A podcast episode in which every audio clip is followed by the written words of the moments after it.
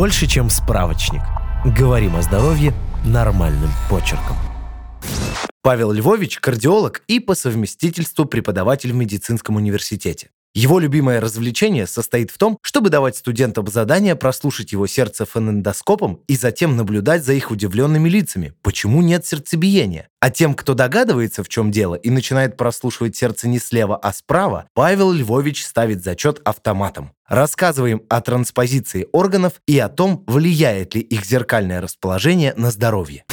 Что такое транспозиция органов? Это состояние, при котором органы грудной клетки и брюшной полости расположены зеркально в сравнении с нормальной анатомией человека. Например, при транспозиции левой камеры сердца левое предсердие и левый желудочек находятся с правой стороны, а печень и желчный пузырь, наоборот, слева. Выделяют несколько типов обратного положения органов. Декстрокардия с транспозицией органов. В этом случае верхушка сердца, суженная часть со стороны левого желудочка, направлена вправо. Другие органы тоже находятся в зеркальном положении. Левокардия с транспозицией органов. Более редкий вариант, при котором сердце расположено в обычном месте, а другие органы зеркально. Есть вариации, где только некоторые органы находятся с другой стороны. Транспозиция – редкое состояние. Его распространенность приблизительно 1 к 10 тысячам. Чаще встречается у мужчин. Такая вариация может быть как изолированной, то есть сама по себе, без каких-то иных проявлений, так и частью других аномалий. Например, первичной целиарной дискинезии, редкого генетического заболевания.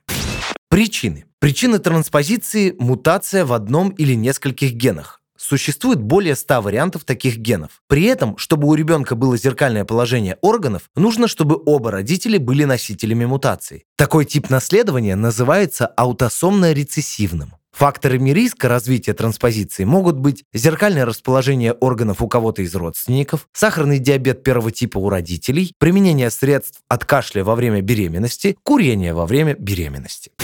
Симптомы. Если зеркальное расположение органов не часть другого заболевания, то никаких явных симптомов у этого состояния может не быть. Органы работают как обычно, поэтому и на самочувствии это никак не отражается. Однако есть неочевидные симптомы. Например, если приложить руку к грудной клетке, биение сердца будет ощущаться с правой стороны, а не с левой. Чаще транспозиция – случайная находка в момент плановых диагностических исследований у детей, УЗИ сердца или органов брюшной полости.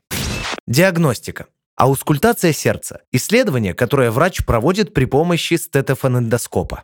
Рентген, УЗИ, компьютерная томография, КТ, магнитно-резонансная томография, МРТ.